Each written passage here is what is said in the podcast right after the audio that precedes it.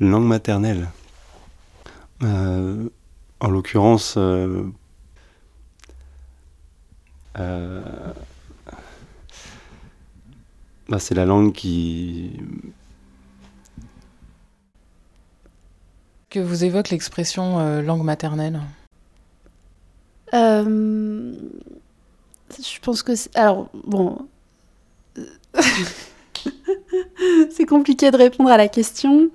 Euh, pour moi, c'est. Euh, Est-ce qu'il y a une expression pour dire langue maternelle en russe Comment on le dit? Hmm. Euh, Rodni Yizik, quelque chose comme ça. Je... Pour moi, ça, voudrait dire vraiment la langue, la langue mère, quoi, la langue. Ouais, la langue maternelle. Ouais. Nous,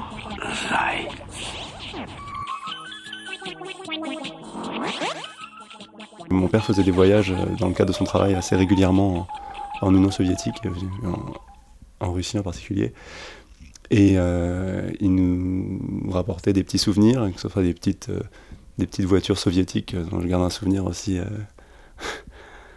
assez savoureux. Et, Des Lada des Lada, voilà. des Lada modèle réduit. Et puis également des, hum, j'ai souvenir d'une cassette, d'un équivalent de, de Tom et Jerry ou de Titi et Gros Minet en russe, avec un loup et un petit lapin. Et je me rappelle très bien de, voilà, du, du loup qui se faisait, euh, qui se faisait rétamer par le petit lapin et qui, qui s'exclamait euh, des grands Nous, Pagadi Voilà, c'était Qui veut dire quoi? Je sais pas. je regardais ce dessin animé sans comprendre un seul mot de ce qui se, de ce qui se disait.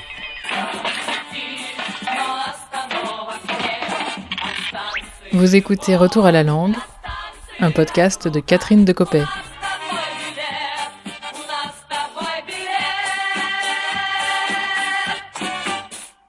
En, fait, c'est pas tant l'expression langue maternelle, mais c'est la- l'absence d'expression pour, euh, pour des langues qu'il peut y avoir à côté. euh, donc euh, l'arabe, moi, je sais pas, je sais pas comment la qualifier vis-à-vis de moi.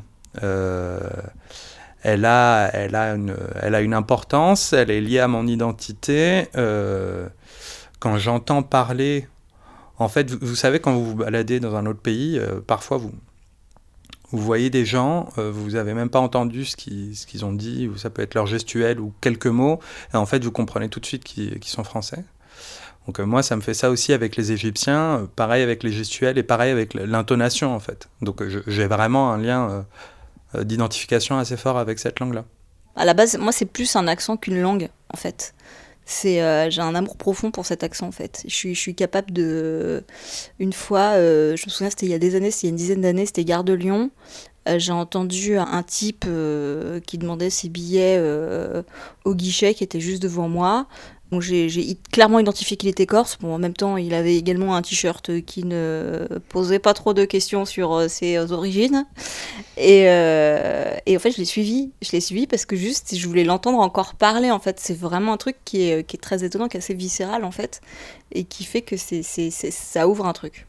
Le rapport à la langue allemande, c'est mon enfance. C'est mon père qui nous a amenés à Hambourg quand on était petit jusqu'à l'âge de peut-être 10 ans environ. Et du coup, c'est ma grand-mère dont je comprenais pas la langue, mon père dont je comprenais pas la langue, sa sœur dont je comprenais pas la langue, mais voilà, des gens sympas qui nous souriaient. Voilà. Et votre rapport aujourd'hui avec cette langue allemande? C'est hum, un espèce de morceau que j'essaie de rafistoler dans ma vie, de remettre et voilà, d'améliorer parce que voilà, j'ai appris à parler euh, couramment l'allemand il y a à peine trois ans. Et voilà, c'est, je parle pas parfaitement, mais c'est comme une sorte de fierté. Déjà, euh, ma langue maternelle, c'est le français. Euh, quand on me dit langue maternelle, euh, ça signifierait la langue dans laquelle s'expriment les parents à leurs enfants. C'est aussi la langue dans laquelle se construisent les premières réflexions. Si on se rapporte à mon exemple, mes premières réflexions ont toujours été faites en français.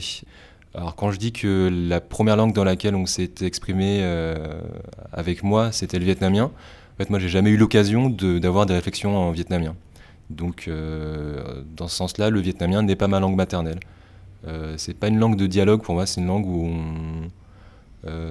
où des gens signifient des choses à moi et qui n'attendent pas forcément de réponse. Mes parents sont arrivés en France en 1966. Ma sœur est née en 67 et moi en 71. Et ma mère a fait le choix dès le début de nous parler français, alors qu'elle-même maîtrisait très mal la langue. Donc euh, tous les étés on allait au Portugal en vacances dans la famille et moi je ne comprenais pas euh, les blagues, euh, les discussions à table, j'étais vraiment dans un, dans un brouillard permanent.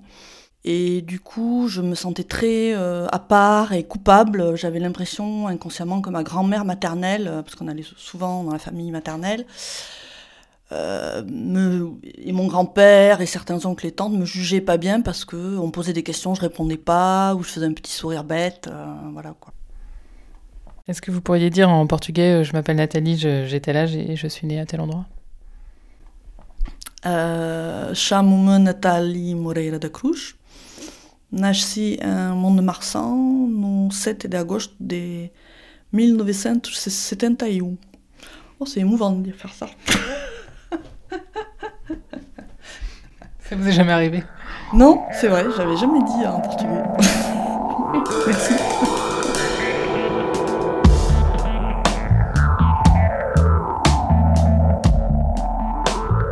Retour à la langue, un podcast de Catherine Decopé. La suite dans l'épisode 1.